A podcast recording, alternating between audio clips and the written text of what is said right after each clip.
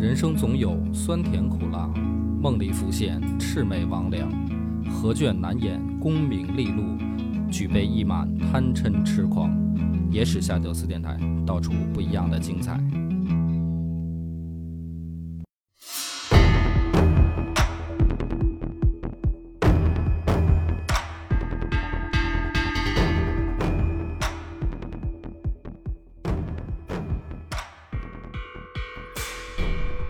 家好，欢迎收听《野史下酒》，我是主播恶霸波。西云佛，上集故事咱们讲了，说开元之初的三位名相啊，这个对姚崇、宋璟、张悦三位能人，啊，这个前朝呢有能人帮他盯事儿，这个后宫就得折腾点故事啊。说这唐玄宗李隆基啊，打他当上皇帝以后，其实已经好几个媳妇儿了。哦，尤其是这段故事，今天讲完了以后，大家听着呢会觉得似曾相识，啊，就跟他爷爷吧特别像。怎么回事呢？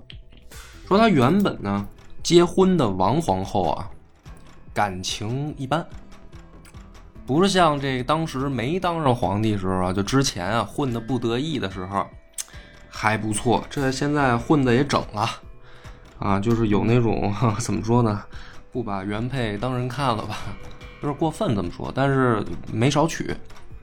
最喜欢的有一个叫赵丽妃，这个赵丽妃呢，我觉得史书上写的虽然没有过多的黑她，但是就从出身上来讲，就已经很不客气了。哦，是个什么出身啊？说本是潞州昌家女，哦哟，你看，就是这个，是吧？大家就可以理解了。说这个当时也是从事过一些这个，嗯，呃，怎么说呢，叫有益于身心健康的工作吧。唐朝的宫廷这么开放吗？因为他好的时候，等于还没有没有当皇帝啊，啊，所以说当时是还当王爷的时候，路过潞州，就给得着了。得着以后呢，非常喜欢，因为我觉得这个赵丽妃看来也是把原本的工作经验用到了这个日常生活当中，对吧？嗯，专业的嘛，呃，所以人家的这爹赵元礼，还有哥哥赵长奴啊，我也不知道他哥为什么起这么一个名儿，叫赵长奴，奴隶的奴，都当当官了。当官以后呢，在开元二年，这等于时间咱们往回倒一点儿，开元二年的时候就立这个赵丽妃的孩子为皇太子。其实从这儿开始呢，就埋下了一个隐患。首先，这个皇后无出，就是说皇后没孩子，这就是个麻烦。这就是个麻烦。但是根据皇后没孩子这一点呢，你可以立长子，就是你没有嫡出你就立长，这是可以的。但恰恰这个赵丽妃生的这个孩子不是长子，本身就是排行老二，被立为了皇太子。顺序上也是不太立得住。对，那么这个时候的李隆基一共已经有八位皇子，就是生过八个儿子，但是其中有早逝的啊，所以不是说没有长子，有。那么立这个这位皇子，就是因为喜欢他娘啊，因为他娘有手艺。那么到这儿呢，埋下这个隐患以后，在他继位以后，就又有了新欢。这位新欢呢，就是武攸止的闺女。那武攸止呢，一听这信儿，武家的人啊，武家的人是不是呢？是。这个武攸止是武攸暨的弟弟。武攸暨是谁呢？就是太平公主那老公。所以呢，从这个辈儿上论啊，呃，这个武攸止应该算是武则天的这个堂侄，对吧？嗯堂侄。对，然后呢，这个她闺女啊，就是武则天的叫侄孙女儿，嗯，没问题。呃，这是三代人侄孙女儿。是，据说呢，是这个小闺女儿生的有武则天的风韵。嗯，书上写的是叫杏脸桃腮，哎，然后聪明秀媚。这个年纪仅仅十几岁的时候呢，就已经初尝风月，啊，就非常的懂这个男女之间的这点事儿，玩的早，哎，就跟唐玄宗就玩的好，嗯发展到两个人就是形影不离吧。在这个时候，之前的什么赵丽妃呀、啊，什么皇甫德仪呀、什么刘才人啊，包括王皇后啊，通通就失宠了。于是呢，这个唐玄宗把这位武姓的妃子册立为武惠妃，就是正式的成为妃嫔了。封上去以后呢，这个小姑娘就极为的怎么说呢，叫骄傲。在后宫当中呢，不把其他的这个同事从事相同工作的妇女同志看在眼里，啊，你按理说这个，对吧？这是皇帝这么多媳妇儿，这人家都有孩子，你作为一个晚辈，我觉得怎么着也应该装也得装的谦恭一点吧？不介，啊，也不知道是不是老武家的这个基因啊，还是性格呀、就是好张狂比较跋扈，啊。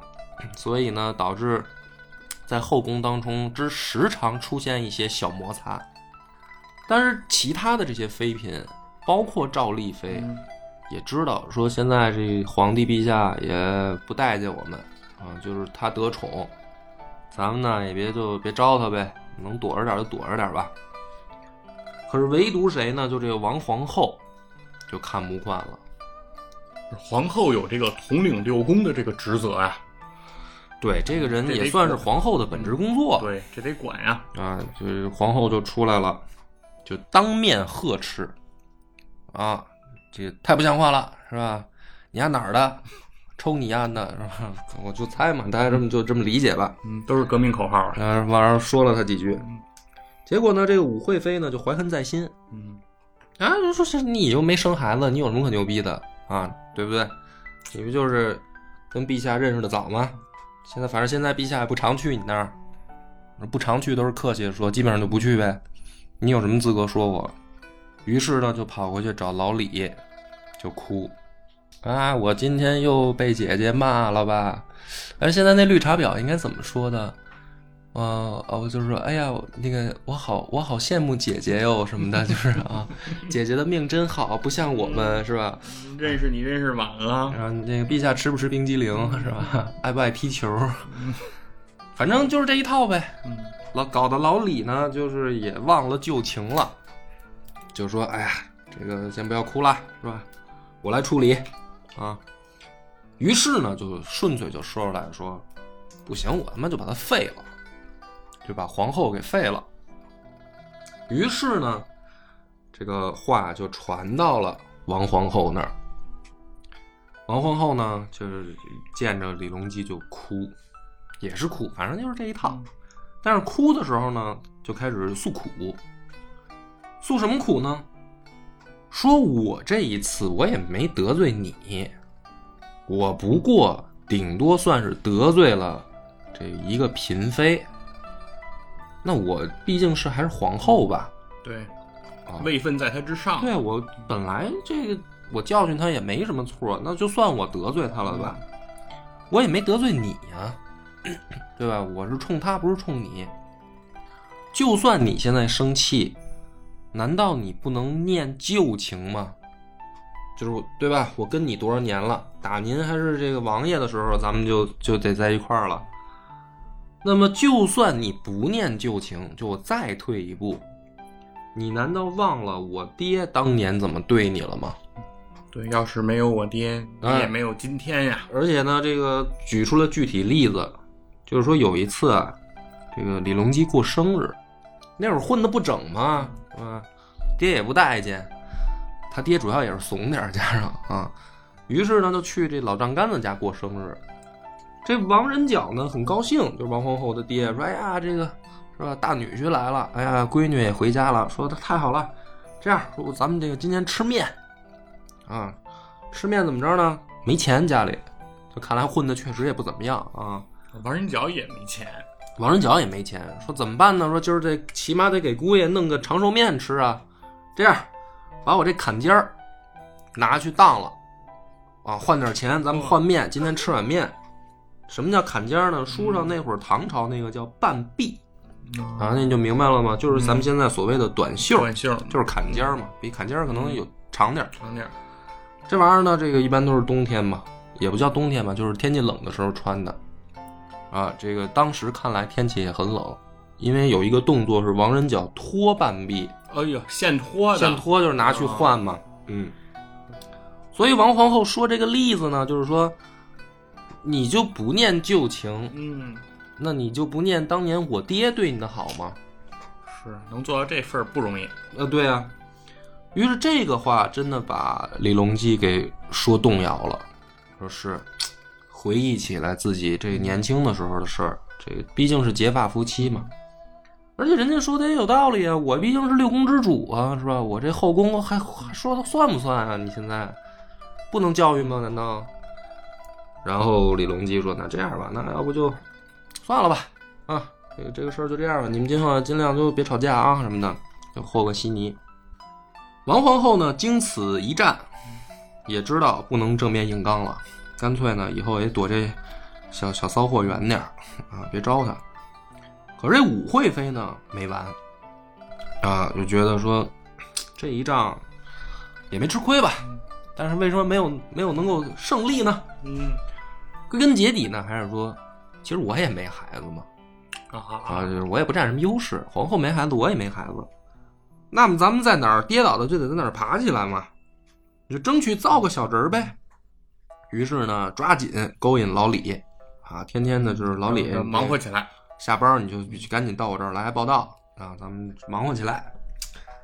没过多久呢，还真生了一个，还是个男孩儿，啊，取名李四一。这个名字呢，就已经可以感觉得到武惠妃的这个心思了。四一嘛，就是照着唯一太子的这个方向努力。老李也很高兴，因为现在最喜欢这个媳妇儿，哎，又就生了个男孩儿。又得了个龙子，嗯，对，所以这个这个孩子在身份地位上来说，其实并不比现在的这位皇太子差，因为皇太子也不是大哥，也不是嫡出，这孩子也不是。结果是什么呢？过了一年，这位李四一就死了哦夭折，啊、夭折，挺伤心啊，封追封为道王，这一岁小孩封个王爷。这武惠妃呢，贼心不死啊，趁着年轻是吧？咱们再生一个呗。于是加班加点的努力这个造人儿，哎，又让他得着一个。这个孩子呢，也面目清秀。哎，我觉得一岁不到一岁的孩子怎么能看出来面目清秀呢？我觉得就是爱屋及乌吧。然后取名曰叫李敏，哎，这个说这回咱们好好培养。一岁多又挂了，晚上赶上点儿背啊。这个武惠妃说：“那咱们趁着年轻 再来吧。”继续努力吧继，续努力吧。啊，当然这个老二就是这个李敏啊，封为这个淮哀王，也封王，就可以说李隆基在这段时间，对于武惠妃来说就是百依百顺啊，极尽非非常喜一欢。职能事了。对，没过多久又生一个，哎呦，啊，但是可惜呢，这回生了个女孩儿，按概率也该是女孩了。啊，这个据说长得也好看，反正也是不到一岁，我也不知道怎么看出来好看。然后这回呢很顺利，没到一年就死了。哎，这啊个 基因是不是是 有问题？所以我觉得这个连续生三个啊，这个孩子都扛不到两岁啊，基本上就是一岁左右就完蛋。某种意义上来讲啊，我觉得不太正常对，啊。你就说古代这个怎么说呢，叫保保养条件卫生水平差这么好吧？那我也觉得这个有点问题。我觉得有可能是什么呢？要么就是说武惠妃身子本来就弱，嗯，就是她身体本来就不好啊，所以生这个先天不足，孩子可能先天不足，要不然呢就是后宫有点后宫有事儿有点事儿。嗯啊。当然这个呢，在史书上我们现在就搞不清楚了。嗯，靠这个宫斗剧脑补吧。对，反正要是有这个将来有个影视剧描写这一段，我觉得可以大书特书一下啊。那么第三个孩子去世以后，武惠妃还没死心，也是真的顽强啊，啊，继续造，终于造出来了老四，而且很可喜可贺，又是个男孩儿嗯啊，取名叫李清。这个李清生出来以后呢，两口子啊都很紧张，嗯，为啥呢？别别再对，就是前面已经三番了，是，嗯这要再真有点受不了。对，我觉得也挺吓人的，就是生出来比不比比比怀上的时候还还害怕。正在发愁的时候，有一天啊，宁王妃袁氏进来呢，就是怎么说呢，叫走亲戚。宁王就是原来的宋王，就是他大，就是李隆基大哥李承器啊，现在不是改封成宁王了吗？哎，于是这个等于大嫂进来看看小叔子，这么个关系。进来以后看李隆基坐那儿也不高兴，面带愁容的，说怎么了？这个是有什么心事儿吗？李隆基说也没什么心事儿啊，这不是生一孩子吗？哎，这不是好事儿吗？说嗨，您也知道，前面生仨了都没活，都没养活，对吧？这现在这孩子，我这就为这担心嘛。于是呢，这个宁王妃袁氏就说说这好办，呃，按照咱们这个怎么说呢，有一种说法啊，这不好养活的孩子呢，最好就送到别人家养。啊，就是有这种并不科学，但是大古人都信的这些偏偏方啊，换个水土，对，换个地儿。嗯、而且呢，我呢现在还有奶，就是他宁王妃看来也是刚生了孩子没多久，就是还有奶水。说你这样干脆啊，我跟你大哥养。啊，这个李隆基一想呢，好像也有点道理，是个招儿啊。因为你看，我们之前也不是说不重视，其实你说死一个的时候，第二个就已经很重视了，结果他又死了。大哥呢也是个老实人，哎，大哥教的这个孩子应该也错不了。说得了，嫂子，那要不就辛苦你吧。啊，这武惠妃听了也挺高兴，啊，说那挺好。结果这个老四让宁王等于抱走以后，就顺利长大了。哎，要按照刚才这种大胆的臆测啊，对啊说这后宫 是不是会有点事儿？所以你就嗯琢磨这事儿吧，反正虽然历史书上呢他没明说，也没有什么证据啊，说出什么事儿了。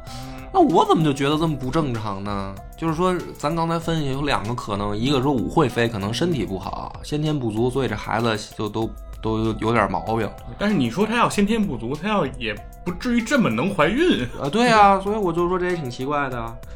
结果呢是把这个老四李清，啊现在还没改名啊，日后会改名。这李清抱狗以后，这武惠武惠妃啊再接再厉，又生了这个三个，啊一男两女。所以我就是说，这个看来武惠妃身体没什么问题，感觉身体素质过硬，而且老四养活了以后，后面再生的就没事儿了。所以我就老在想这个啊，就是说这，你要说他没事儿，怎么我就不相信呢？啊！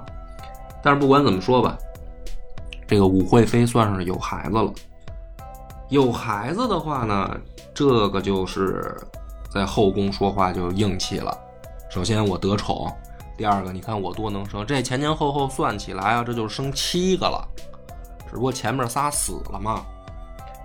那你就说这个李隆基啊，跟这武惠妃这七个，基本上就已经覆盖了姚崇跟跟宋璟这段时间，不是八年吗？你说一年一个吧，总得你就说他无缝连接，这也起码八年吧。基本上你说前朝这挺忙活，后朝忙不忙活呢？也挺忙活啊。后宫一直忙活造人呢。于是呢，这个武惠妃现在有底气了，就琢磨，就是说咱们是不是得再搬弄搬弄是非了啊？这个皇后，咱们是不是再刚一次？呃，又在唐玄宗那儿吹枕边风，说你看这个皇后啊，事儿多啊，长得也不好看，是吧？现在人老色衰了，还老在后宫挡横。哎呀，说陛下，你这就是哎不行，这么解释吧，没有代入感，还是按那绿茶婊的。说哎呀，哥哥，我真心疼你啊！就是你你怎么这么不幸啊？哎呀，就是嗯姐姐也不懂事儿什么的，你这么英明神武，也不知道照顾你，你在外面那么辛苦，天天跟大臣对骂是吧？反正一说呢，老李又动神儿了，嗯于是呢，就想起个人儿江角，啊，就说这个家伙呢有办法，不如呢跟他商量商量，看看废后这件事儿可不可行，就是总得找个亲近人，咱们策划一下呗。毕竟你换皇后，这个在古代来说也是个大事儿。于是呢，就把这个江角招入京师，让他当秘书监。秘书监呢，用咱们现在的呃职务就是叫什么国立图书馆馆长吧，啊，啊，就是这么个活儿啊。为了方便这个，等于跟皇帝见面儿，俩人就商量。江角呢就说说，其实您这个办法也好想，因为皇后到现在她也没有皇子，那你作为一国之母呢，就是你占着茅坑不拉屎呢。虽然这话不好听，但是这也是个由头，啊尤其在古代，对吧？无后嘛，无嗯，后嘛，你离婚都可以拿这说事儿嘛，啊，更何况您这还是皇后，说这个是个办法，要不我给你下去这个出个方案，嗯，我给你策划一下。李隆基说：“行，兄弟，靠你了啊，去吧。”去了以后呢，书上写的是这么一个转折，说这江角啊大嘴，出去以后呢就把这事儿告诉同事了。啊，这个可能是告诉了国立图书馆的这些图书管理员们，是吧？图书管理员呢都是狠人，是吧？对，可以做到无限大。哎，别别瞎说啊！反正就是说这事儿就出出去了，出去以后呢，导致啊说惊吓都知道了，就是怎么说，首都的都知道了。然后呢，这事儿也就传到了王皇后的耳朵里。于是呢，这朝中就等于有风言风语传出来了。当时呢，这有一个大臣叫张家珍，就摸准了玄宗的脉。我不知道他怎么摸准的，反正这哥们儿也挺勇敢，直接就上奏，说这个江角呢妄谈修旧，应该治罪。那么结果是什么呢？江角因为这件事儿被全配钦州，就给外放了。那么回过头来，我琢磨这个事儿啊，就有一种可能，就是唐玄宗找江角，目的就是让他去放风哎，就是试说试舆论，试试舆论，就是一个怎么说呢，叫这个炮灰型角色。这个江角呢，我觉得啊，但凡是个正常人，这种皇家密室，就是我找你单独商量，你就是再没脑子，对，而且是废后的这种事儿，对，这就算是一个怎么说呢，重大变革。你再没脑子，你也不至于这么大嘴吧？出去当八卦传，就是说白了，你你怎么能够有这种胆子？对，所以我在想，会不会是这样？江角呢，本来就是老李找来试试舆论的一个这个怎么说呢，叫马前卒。说兄弟，你出去就是帮我把这消息散出去，我看看朝中的议论是什么样。结果发现呢，朝中的议论不利于废后，就是大家可能并不希望你这时候换皇后，所以呢，对不起，江角呢，你替朕扛一道。哎，这个看来时机还不成熟。那么史书上说呢，这个江角啊，不是被全配钦州吗？走到半途就郁郁而终了，啊，就憋屈死了。替皇上背这锅嗯背的冤得慌。对，反正这有两种可能呗。第一种就是说这小子确实大嘴，嗯那你就死了活该嗯，对吧？另一种就是什么呢？就是觉得憋屈啊，我其实就是听大哥你这办事儿，结果你 你这让我吃瓜烂儿啊，郁郁而终。卖兄弟，你这属于但是不管怎么说呢，这个王皇后呢，从这儿开始啊，就叫内心不安，说这老公现在已经已经是就是快把这个事儿放到台面上说了，这等于不管不光是朝中了，首都都快没人不知道我不能生孩子了啊！这反正现在爹也死了啊，老公也不爱，怎么弄啊？他还有一哥哥叫王守一。这个有一天呢，就把大哥叫来了，说：“哥啊，你也知道，妹子现在在这个后宫日子不好过，这帮小绿茶天天跟我老公那儿说我坏话，啊，怎么弄呢？王守一呢说：“哥给你想一招吧，啊，说我这个我给你介绍一个大师，算一算。出来找这大师呢，大师说这个办法也有，说你呢记南北斗，南北斗在汉朝的时候，我觉得还是一个怎么说呢，很灵验的神仙，管生死什么这些的嘛。但是到唐朝还能祭南北斗，反正也是不太正宗。而且呢，据说大师还是一和尚。你说你这玩意儿，这佛教里边也没有南北斗的事儿啊。说你记南北斗，取霹雳木，抛开，在上面写天地文，然后呢写上皇帝的名字，随身佩戴。哎，这就灵。就是我觉得怎么说呢，这个就叫下了咒了，就是爱情的魔法，让皇帝爱上你。然后呢，这个王王守一和这王皇后两个人欣然接受这个建议，啊，就是佩戴了一个这个小护身符。但是这宫中耳目众多，消息就走漏到武惠妃那儿了。武惠妃说：“你说这不是想睡觉赖枕头吗？啊，我早就看皇后不顺眼了，马上就跑到李隆基那儿就说：说陛下，我别的事儿啊。”姐姐要怎么着，我可以不说。今天有个事儿，我必须得跟你说啊！我觉得再瞒下去已经不是个事儿了。李隆基就好奇心就被勾起来了，说：“你这什么事儿啊？这么严重严重啊？”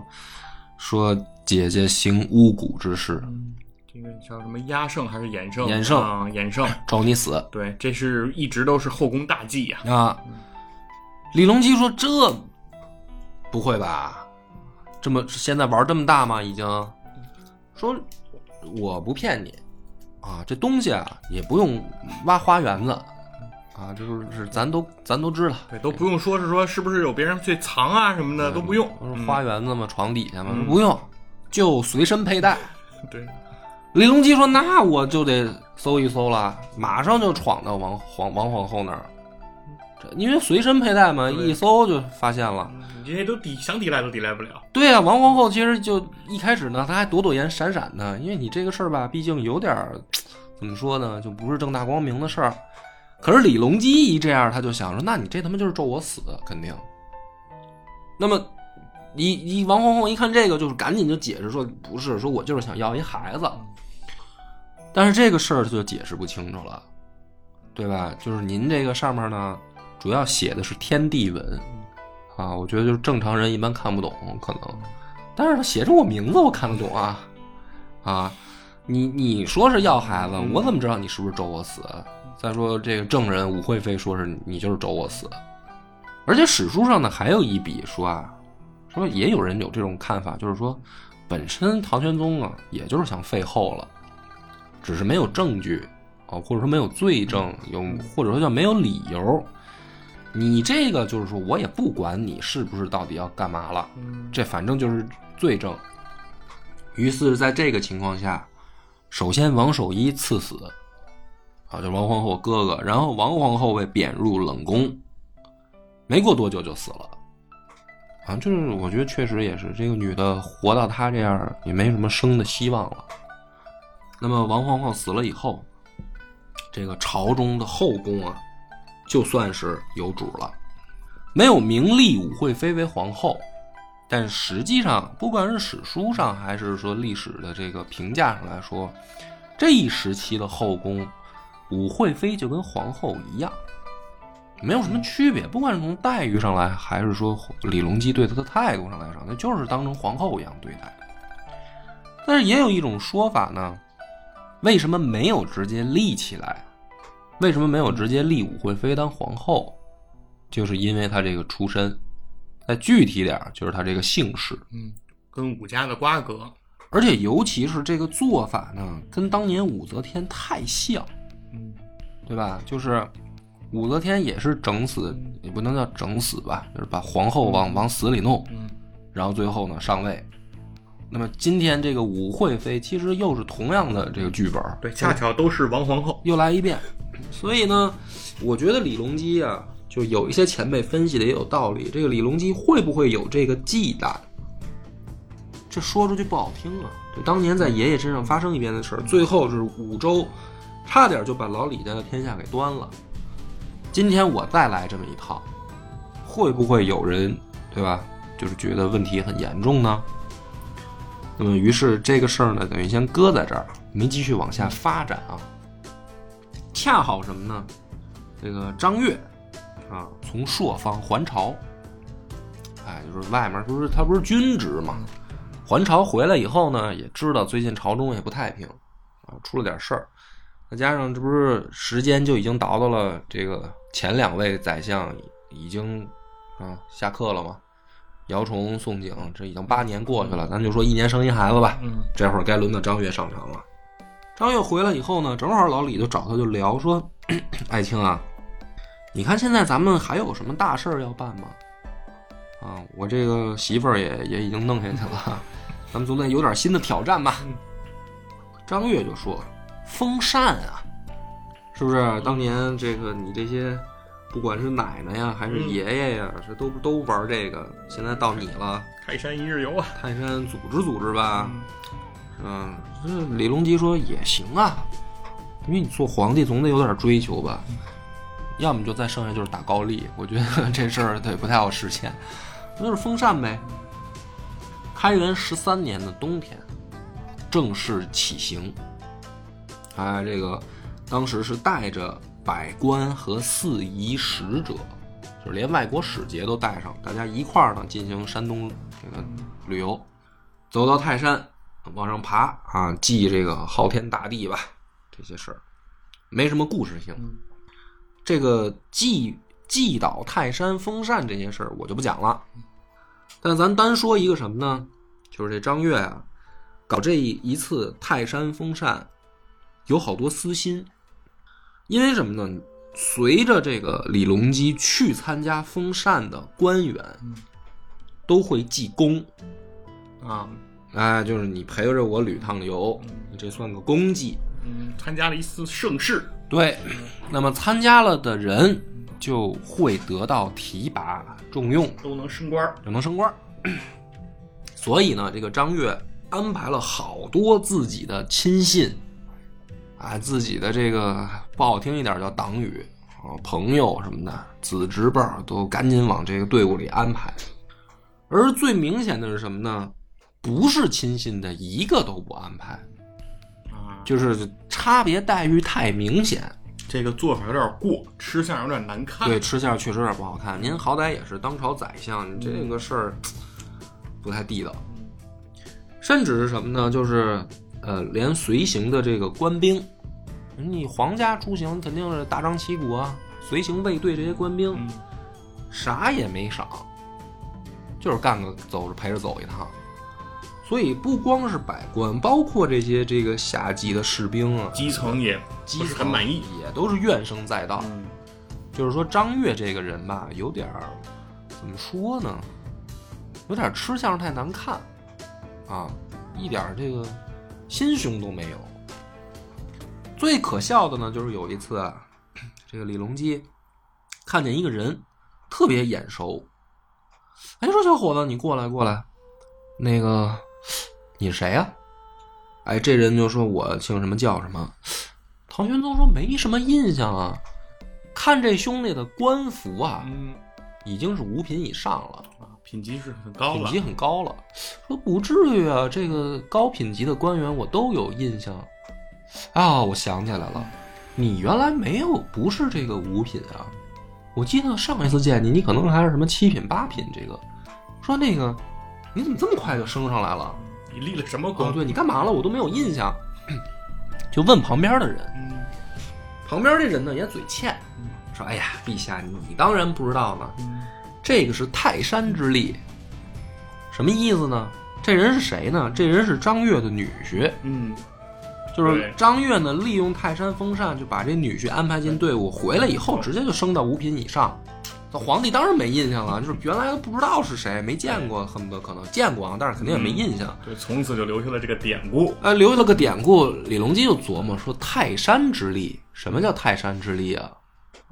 啊，明白了，张悦，你小子是吧？利用这个公职，夹带私货，夹带私货，所以从这儿以后呢，中国的这个俗语里面啊，就留下了管岳父叫泰山，是这么来的，就是把这个有能力的老丈杆子尊称为老泰山啊，泰山之力嘛。所以呢，这个到这儿为止啊，其实唐玄宗呢也感觉啊，张悦有没有本事呢？其实有本事，可是呢，在个人品行方面吧，好像的确不太好。再加上最近名声不好，大家都不喜欢他。当然了，是那个他不待见的人，大家都不喜欢他。而且从泰山回来以后呢，有一个新的问题，唐玄宗老觉得最近钱不够花，啊，老觉得这国库很紧张，就问 说咱们有没有什么办法？这个时候呢，有一个人叫宇文荣，时任户部侍郎，说陛下我有招儿。嗯，财政部的，啊，财政部就管钱的，说呢，我给你改革一下这个呃税制，或者说这个叫征收制度，我帮你想办法呢，从民间再收点钱上来。这个宇文荣去了以后，一搞呢，据说一年增加闽钱数百万。那咱们知道那个闽钱，如果我要没理解错的话，它是穿钱的绳子，那不是说叫数百万枚铜钱，应该是数百万闽。一闽应该是一千文嘛，嗯，对吧？所以呢，就是数百万再乘以三个零三个零儿才对。那么，于是呢，被唐玄宗认为说，我这个碰到奇才了，就这个宇文荣真有招啊，马上我这个就有钱了。于是呢，就是要大力重用这个宇文荣。这件事呢，又被张悦给怀恨在心了。张悦这个人吧，特别喜欢排除异己啊。于是呢，但凡是宇文荣说的事儿，张悦都给摁下来不报，因为他毕竟现在还是当朝宰相，他就不报。不报以后呢，这个宇文荣就想说：“小 Z，，你挡着我对吧？你不当拦路虎吗？行，那你就别怪我不客气了。”就找到了一个御史中丞，这个人就是李林甫。就找这个李林甫说：“兄弟，咱们能不能弄张悦？”李林甫呢，本身就跟这个宇文荣啊对脾气啊，俩人都不是什么好东西。这个叫什么“笑里藏刀”这个成语就来自蜜腹剑，口蜜腹剑啊，这就是李林甫对历史成语的贡献啊！一拍即合啊，说兄弟弄他啊，嗯，证据太他妈好找了。就是说啊，这个个人品行有问题啊，真的是害人终害己。张悦的私德确实也经不起推敲，有点问题，反正、特别爱财，而且呢，他还不是说爱钱，就是反正珍珍奇宝贝吧什么的都爱。就再再插个故事吧，本来那个讲那个宋景时候都那个不呃不想讲了嗯啊，就是说这个就说这个姚崇啊跟宋景两个人关系也不好，不对付。然后呢，这个姚崇后来老了，快不行了，就预感到说，将来朝中这个叫张悦的小子一定能窜起来。可是他要是窜起来以后呢，嗯这对于我们家来说呢，就是个天大的灾难，这一定会报复我们家。因为张悦有这个睚眦必报的这个，对，就张悦这人就是品行不太好，怎么办呢？就把儿子们叫过来，说小子们啊，老爹呢有个招儿，我死了以后啊，在我这灵堂上，把咱们家这些宝贝玩意儿都拿出来，就给我摆在这棺材前面，干嘛呢？别人来了，你们不用注意啊。说张悦来了，你们一定要观察他的面部表情。如果张悦对我这个棺材前面这些宝贝啊不屑一顾啊，就是尽完了这个礼貌，人转身就走了，那咱们啊赶紧就是你们早做准备，是吧？该搬家搬家，全铺盖跑，赶紧跑，该跑就跑。说如果呢，张悦看见我灵堂前这些宝贝啊，这个有留恋之色，啊，多看几眼，或者甚至忍不住想上手去摸，这个时候你们要抓住机会，干嘛呢？你们一定要告诉他说，这些宝贝啊，就是我爹留给您的。为什么留给您呢？说我爹生前就有个愿望，希望有人给自己写一篇漂亮的墓志铭。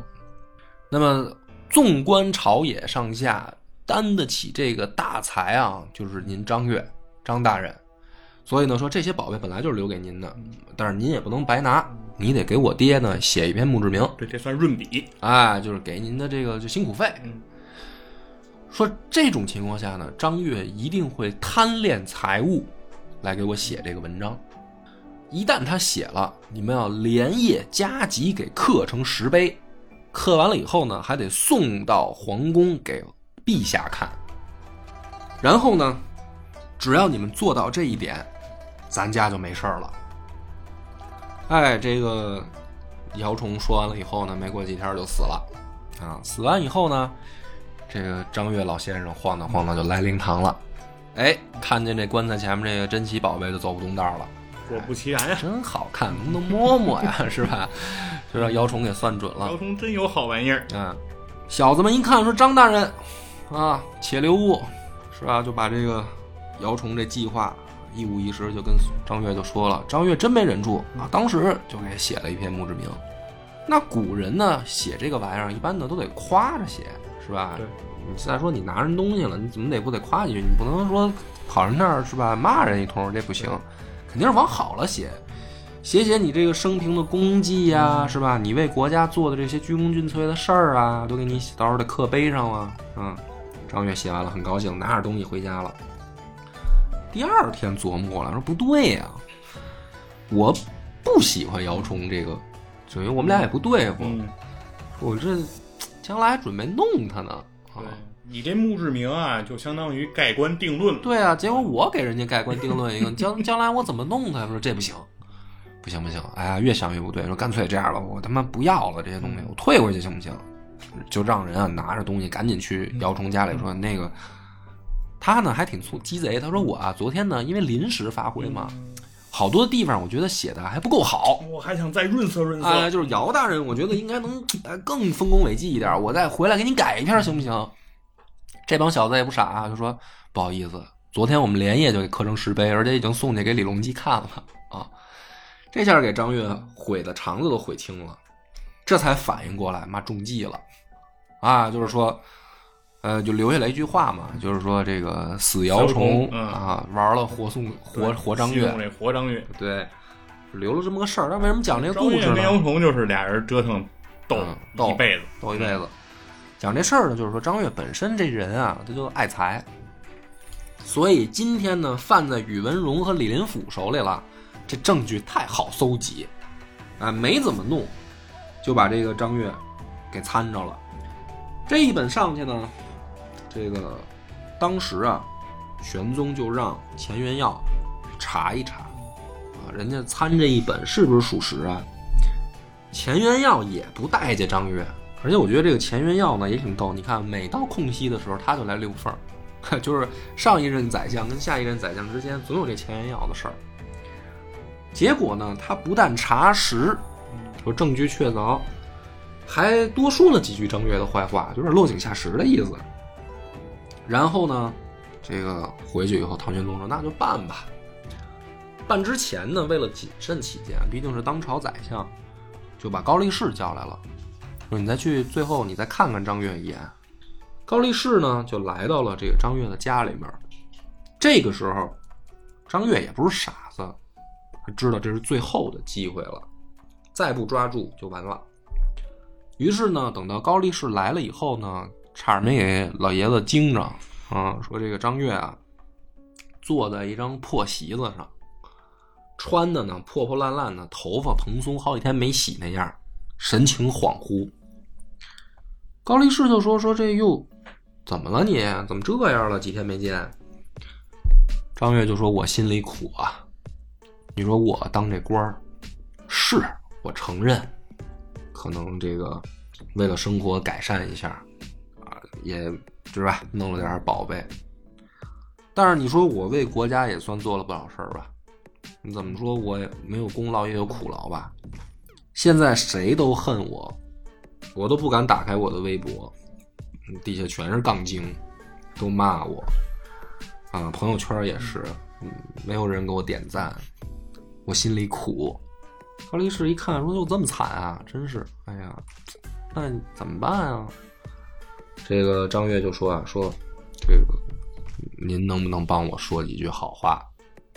然后呢，这有点小礼品，是吧？不成敬意。哎，我也知道您也挺辛苦，伺候人的活嘛。其实你说咱俩有什么区别啊？都是伺候人，一通好话拍乎。高力士呢，还真动心了。但是高力士呢，在唐玄宗面前啊，是个得宠的老家人的这个角色，其实他不是官儿。啊，他在政治上来说，其实跟这些前朝的大臣没有什么个人恩怨，他是属于家庭服务员上来的，拿了张悦的东西，反正这东西也没白得。张悦这个搜刮这些宝贝，这时候派上用场了。回去呢，就跟玄宗就说说这张悦啊，看着反正也混得不太好，而且我觉得这个人没有坊间流传的这么坏，我觉得是个还是个实诚人。玄宗呢也觉得说，其实也为朝廷办不少事儿，说要不这样吧，宰相你就别当了，给你派一活儿，去这个集贤院啊修国史，对，就是您呢离这个权力中心远点儿，嗯就给等于张悦这就就算抹撒下去了，这第三位宰相这个这不叫下场啊，因为什么呢？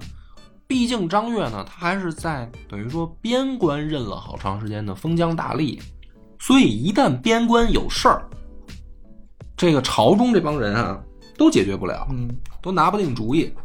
所以虽然他是跑到集贤院专修国史了，一旦遇上边关有大事儿，唐玄宗还总会把他叫来问问意见。他是这样一种角色。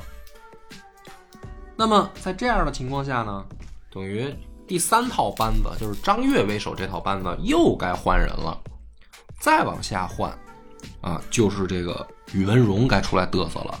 那么预知后事如何，且听下回分解。我们的微信公众号叫“柳南故事”，柳树的柳，南方的南。如果还没听够的朋友，欢迎您来订阅关注。